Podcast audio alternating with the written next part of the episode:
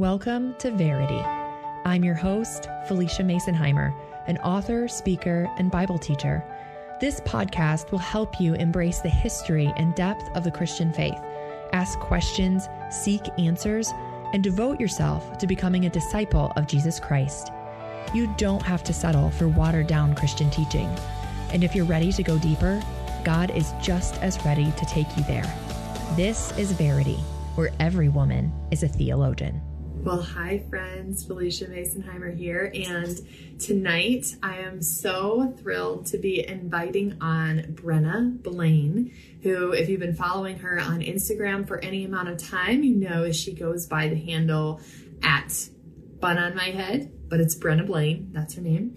She has a podcast and she has her social media presence. And I have just been so blessed by getting to know her over the last couple of months. I was on her podcast, and tonight we have the privilege of hearing her testimony and then hearing a little bit of what she has to say about sexuality and living as a Christian uh, who is also a sexual being created by God. So we're going to be waiting for her to join in. Oh, here she is, and we're going to get started.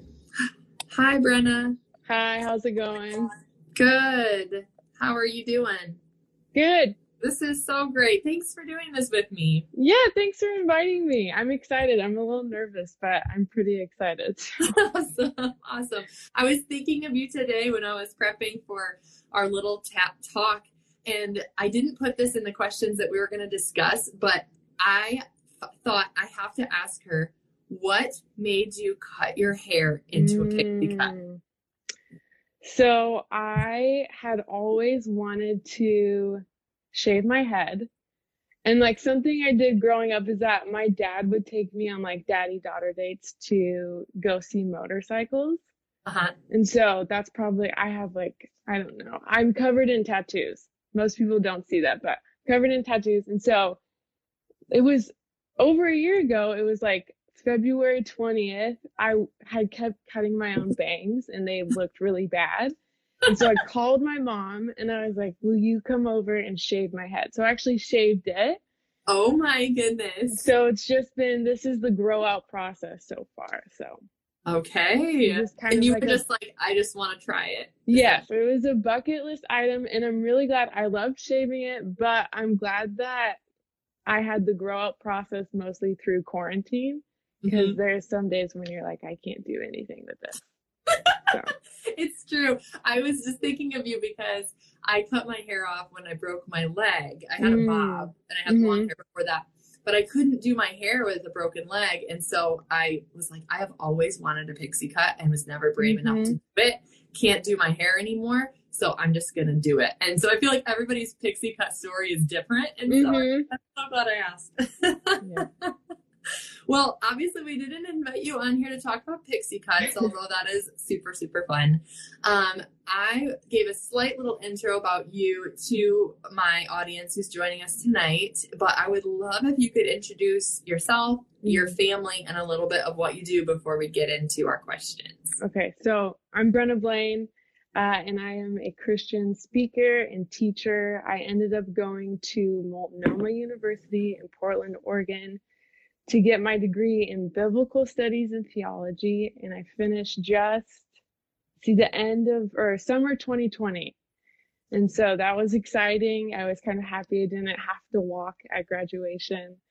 I am married. My husband's name is Austin. He's three years older than me. We met at church when I was 14. We didn't talk for about four or five years till after that. Then we started talking.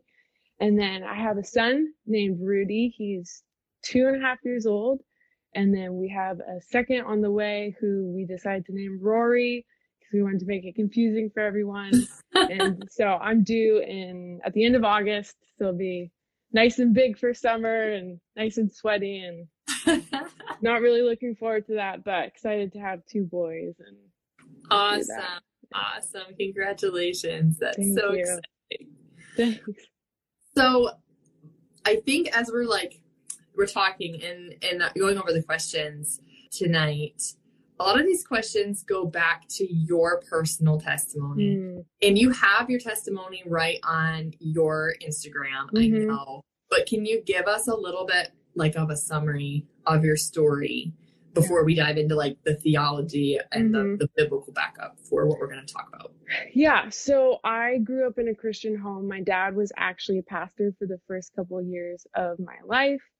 And so I was in the church my entire life. I knew the Bible. I knew who God was. Um, although I don't think I had a personal relationship with him. I just knew the attributes of God and who Jesus was and just kind of went along with that. And then when I was nine years old, I, my grandma, who was a huge, real presence of who God is, like someone who loved God well because she also loved other people well. And so she lived what she preached, but she also talked about what she preached. She died from cancer. And that was like really heartbreaking for me, especially because, you know, I'd spent all those years praying for healing. And so I'm like, mm-hmm. man, so that was, that was in August. And then a few months later, my parents sat me and my siblings down and said, We're getting separated. And I had no idea why at the time. And my dad was moving out of the house, and I was really, really close with my dad. And so that was really heartbreaking. And then a few months after that, I ended up being molested by um, basically a total stranger that coached one of my youth uh, sports events. And so my parents, they didn't find out about that at the time. And so at a really young age, I was going, okay, all these people say God is good and God is with us. And I have all these terrible things that have happened to me at such a young age. And like now, so I was like going to church and they'd be like, well, God still loves you and cares for you, even if you lie to your parents. And I'm like, sure, sometimes I lied to my parents, but like I was abused and I didn't even have the language to say that. And so mm-hmm. for me, there was this huge disconnect that was like, okay, if God is good, why would all these terrible things happen? But also, even if he is good through that, how come no one's talking to me about that? And so by the time I was 14, I re- realized two really kind of shocking things. And the first was that I was attracted to, or I am attracted to women. And someone, as growing up as someone in the conservative, theologically conservative side of the church, um, I was like, wow, I'm damned to hell. Like that's my life. And uh, I also realized like I can't trust men because um, I had this difficult relationship with my dad that felt really broken. At least on my side of things, I think my dad would was pretty unaware that I felt that way, and I know that my dad would have made an effort to fix things if he knew, but he didn't know. And then I and I obviously didn't trust men because I was taken advantage and was abused by men. And so uh, it's really important for me that I clarify that I don't believe being abused caused me to be same sex attracted, but it did make things more difficult for me when going, okay, am I ever like, is, are, is being with man ever going to be an option for me? And mm-hmm. so 14, I was like, okay, I don't think so. So I was really depressed. I was self harming. My parents were really active, and my parents actually ended up staying married, which is a oh. beautiful story of redemption in itself. But I was, you know, I didn't recognize that back then. But um, so they put me into counseling and a few i had a really unique upbringing because i did theater. My mom started a christian theater program and you but you didn't have to be a christian to be in it. And so i knew a lot of people in the lgbtq community. And then i had a lot of friends who were maybe some say progressive and some say open-minded but i had friends where i was like i could talk to them about this. So i shared with a few close friends. And for me because i couldn't date at 14 i was like okay i don't think i'm going to come out to my parents now but my options are like i for me i was like i'm already going to hell so am I going to go mm-hmm. to hell doing what I want to do or am I going to try and explore this these faith questions more? And so when I was 15, I'd been going to youth group pretty faithfully and I was still really disinterested in God and faith altogether, but I felt just cared for and I had friends there. And someone at my church found my Tumblr. And if you don't know what a Tumblr is, it's a blog. You retweet or you repost pictures most of the time and mine was very obvious that I was same sex attracted. So someone from my church found it, shared it with my small group leader, who shared it with my youth pastor. And I was, so, she told me that she did that. And I was so scared and nervous. And like I prepared going to youth group that night being like, I'm going to get asked to leave or I'm going to get kicked out or I'm going to be told like, this is wrong and all these things. And I remember my youth pastor, John, just said, Hey, Brenna, you're not alone. You are not the only Christian that struggles with same sex attraction. Like lots of Christians do. And you need to know that you're welcome here. Like that's all he said. And for me, when I think about that conversation, like if he would have told me what their church as a whole believed, which was a conservative view, which is ultimately what I believe now, I think I would have left. I really do. I, I think I would have mm-hmm. just left. And so for him to say, like, we care for you and we see you and we want to meet you where you're at, that was huge for me. Even if, you know, I didn't, I still didn't tell people after that. Like, he didn't threaten to tell my parents, which was huge for me. So this was still like a secret that I had, but I was like, okay, I feel like it can still come, which was interesting. I mean, not interesting. It's God's providence. And like later, a year later, they did a sermon series about the question was like, is being gay a sin? And the guy speaking talked about the difference between temptation and action, which I'd never heard before. Because for me, mm. like like I said, the entire time I was just like, I am attracted to women, therefore I am sinning and I'm going to hell. Like that's it. Mm. And I prayed multiple times, like, Lord, would you take this away from me? And it just like never happened.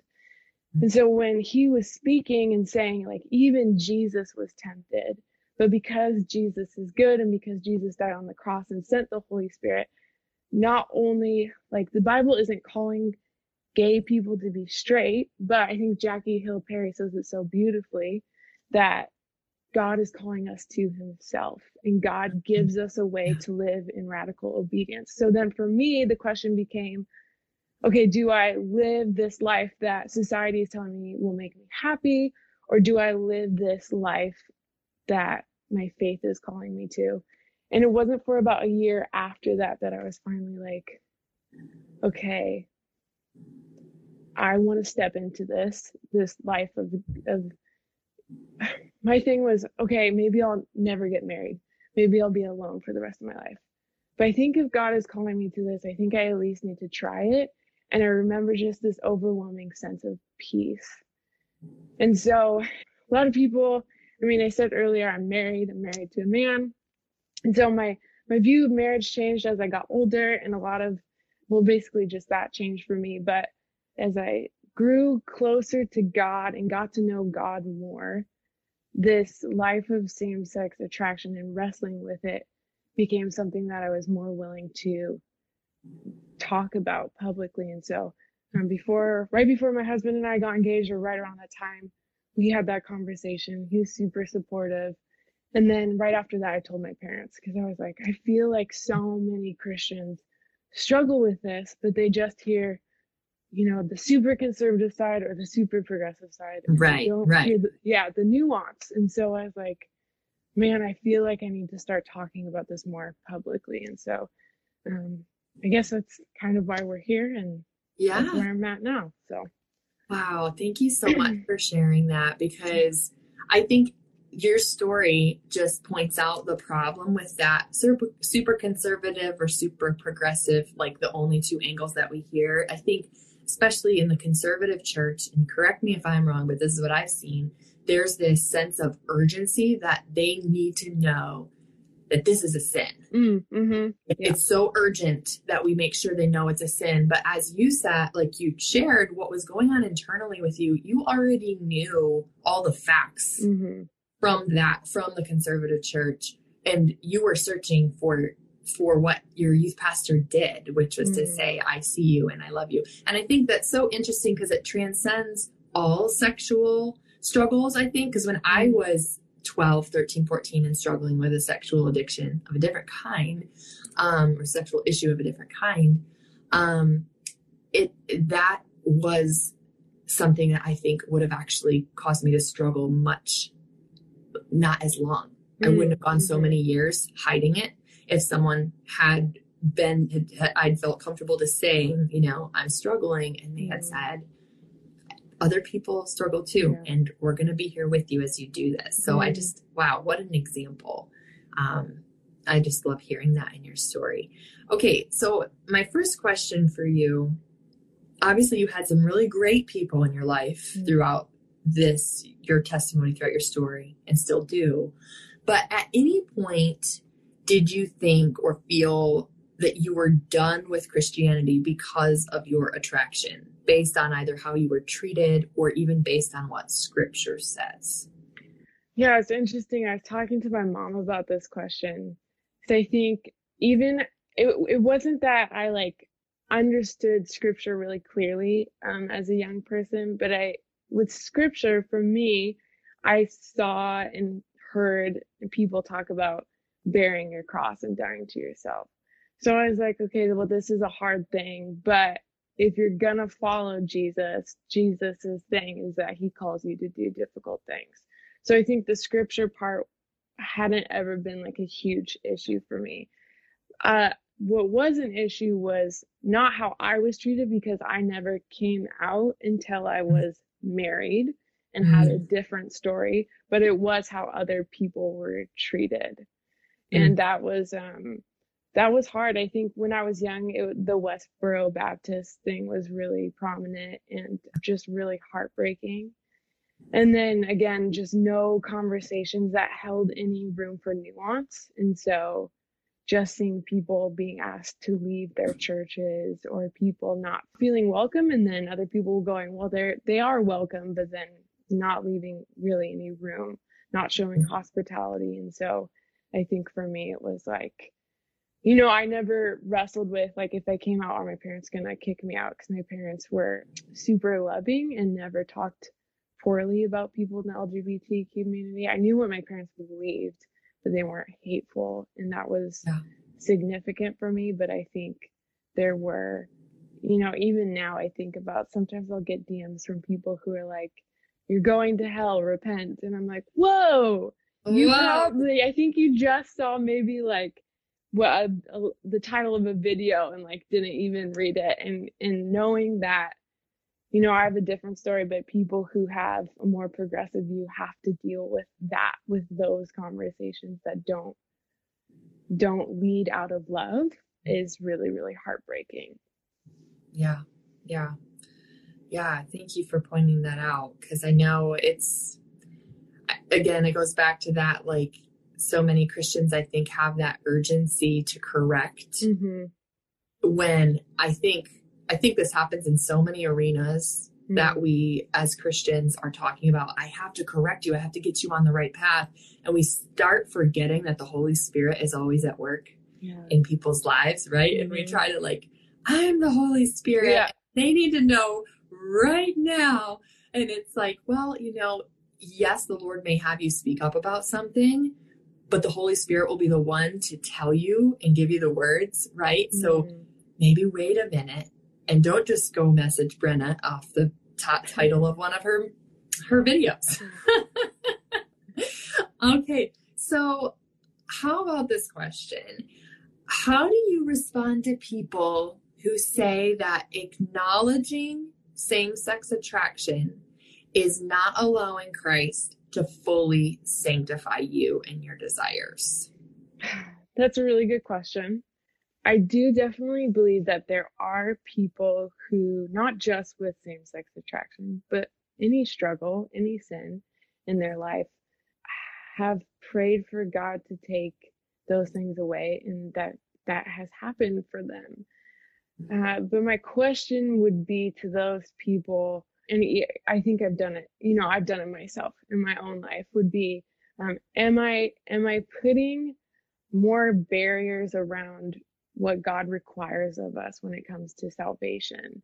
And something that made it really clear for me was just reading through the New Testament and seeing like followers, like Jesus's disciples who physically walked with Jesus and Jesus could have turned at any moment and said like, Peter, I'm going to take your doubt away from you.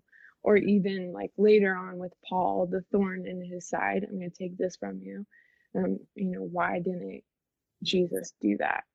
And so I don't believe that there is scripture that calls gay people to be straight, but I do believe that, you know, we live in a broken world with evil and God doesn't cause evil.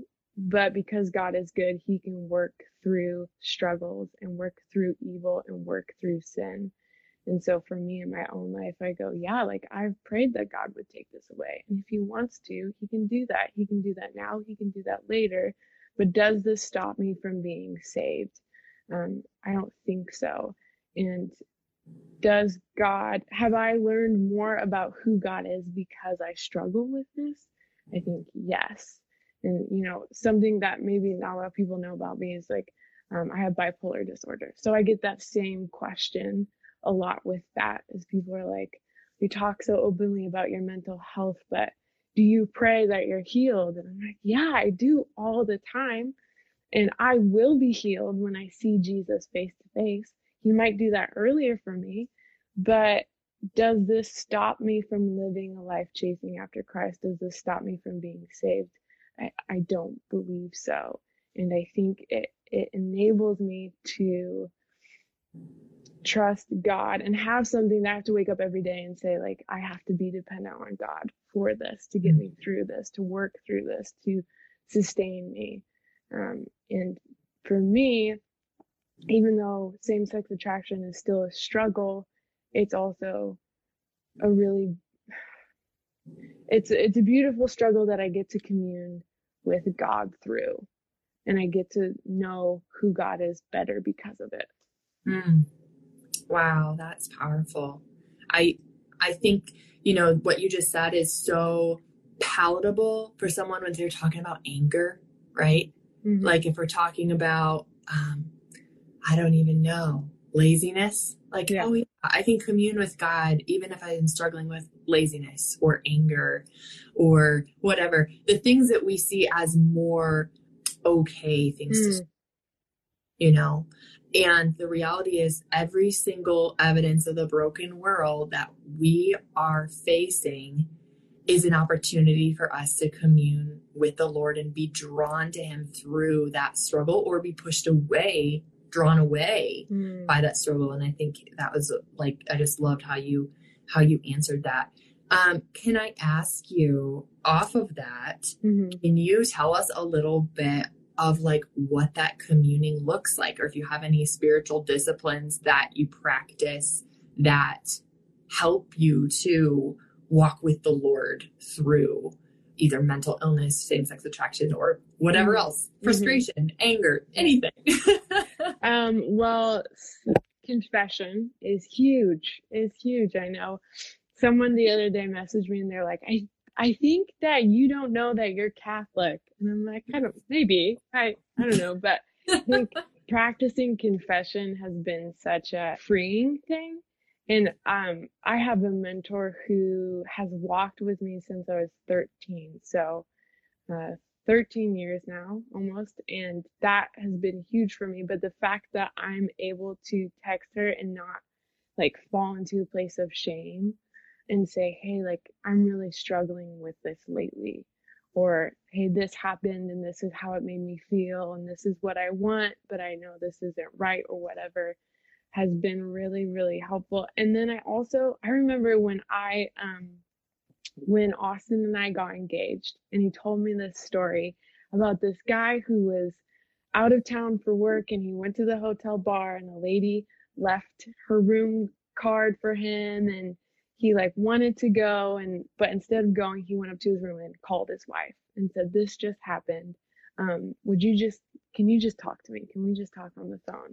And when austin told me that story that was like huge for me because all of a sudden i was like i can talk to him about this stuff like i don't have to mm. hide it from him and he, like he's he's so understanding i think it's so true when we talk about like the light shines in the darkness and the darkness has not overcome it. This mm-hmm. idea of so many things that fester in our heart when we don't speak them out loud. And yes, we have that communion with God, but God also calls us to have that confession with people in our lives. And I think God has so beautifully used people in my life through that. And then out of that, it creates accountability, right? And so I have people, both my husband and my mentor, who text me regularly and who ask me questions regularly. And so that's that's the biggest one.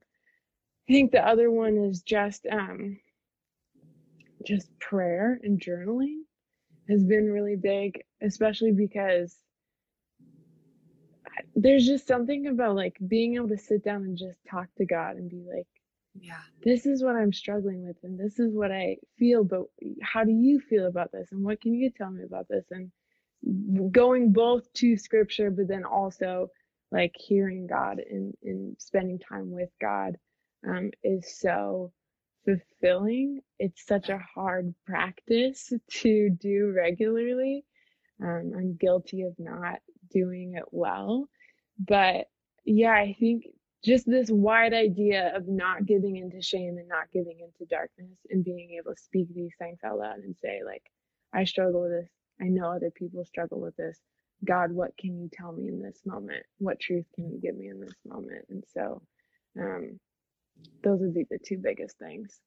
Oh, that's so great. I I'm so happy to see many Christians actually going back to some of the spiritual disciplines that mm. I think have been considered Catholic mm-hmm. or like contemplative up till now, when a lot of them are simply Christian and they maybe just had different names, you yeah. know, throughout church history, but are so helpful to us that yeah, it's it's interesting. Even James, I think it's James who says, "Confess your sins to one mm-hmm. another, and you may be healed." It's not just physical healing that comes mm-hmm. through that; it's that inner healing that comes like being able to say to someone, "I don't, I don't have to carry this burden alone. I don't mm. have to mm. carry the weight of my sin." Or it, that sometimes it's not even sin; it's just a grief or something you're going through. You know that you can confess. I was at my own Bible study this last Saturday. Did not plan to confess something that had been weighing mm. on my mm. heart, but they prayed for me for 20 minutes and it was just such a, a weight lifted. Mm-hmm.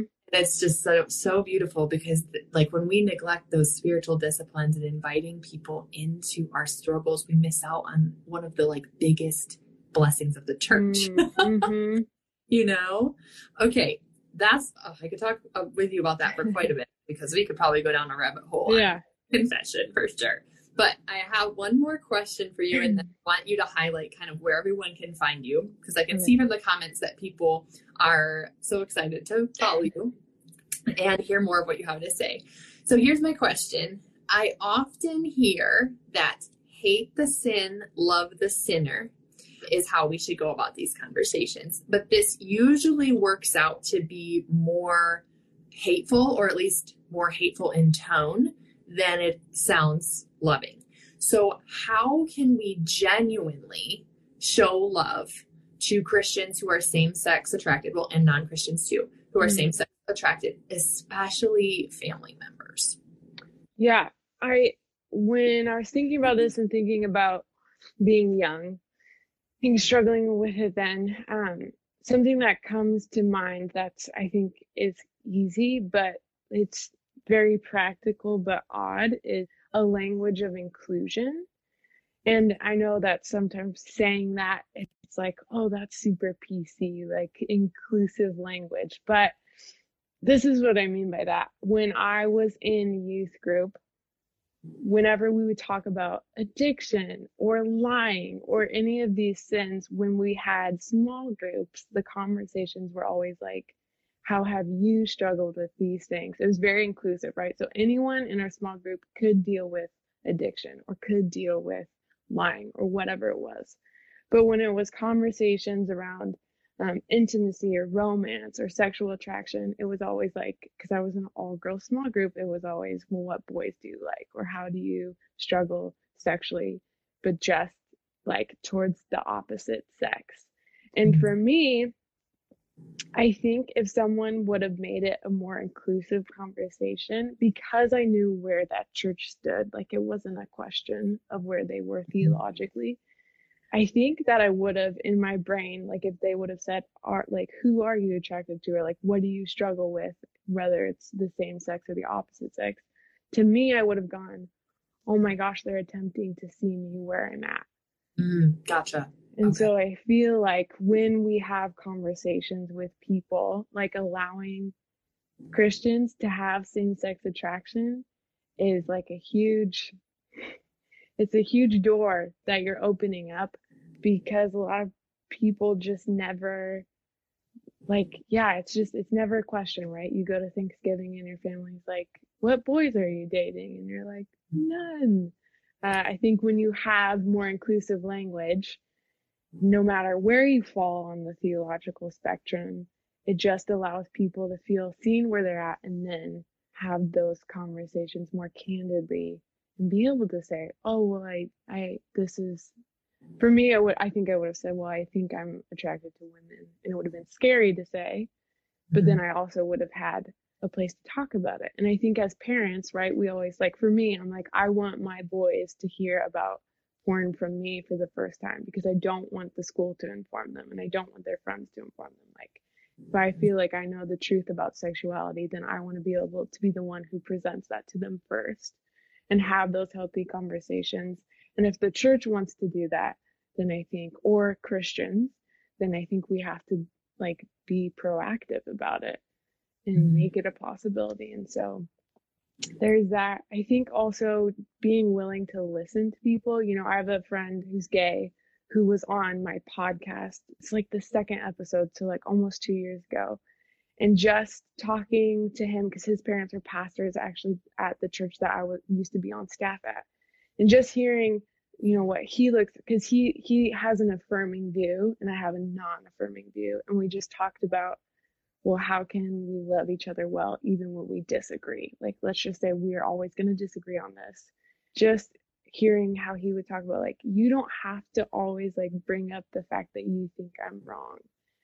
And so i think when someone's same-sex attracted whether they're trying to live by a conservative theological view a progressive theological view being willing to say hey how are you doing? How's your heart? Like have those conversations that you would have with someone who's single without saying like well you know i don't believe that or this is where i fall. You don't you don't have to say that every single time you have that conversation. You can just right. genuinely care and check in with someone and i found in my own life people are more willing to ask me why I believe what I believe after I've had several conversations that have nothing to do with what I believe. Right. You've built trust with them. Mm-hmm. Yeah. Yeah. So. Yeah, I think for those of you who are coming in, make sure you go back and listen to the whole interview with Brenna so you can get context on everything that she's saying and her story. I just, I love that you bring up that this isn't I think there's always that anxiousness over endorsement. Mm. you know, like I don't want to say something that seems like I'm endorsing. And I think when you look at this as I'm I'm walking side by side with these people in my mm. life, all different people, right?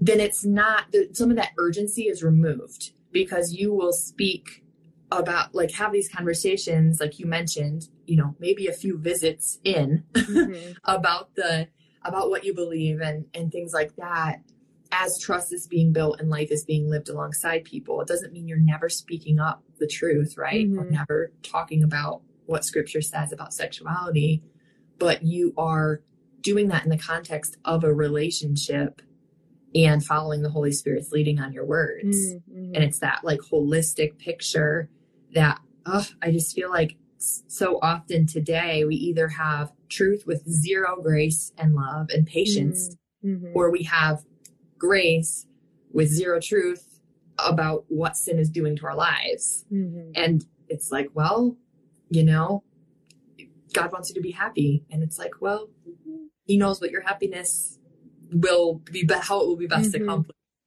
So I appreciate that. Um, that you have been so vulnerable with us and, and shared all of this with us, Brenna. Thank you. Yeah.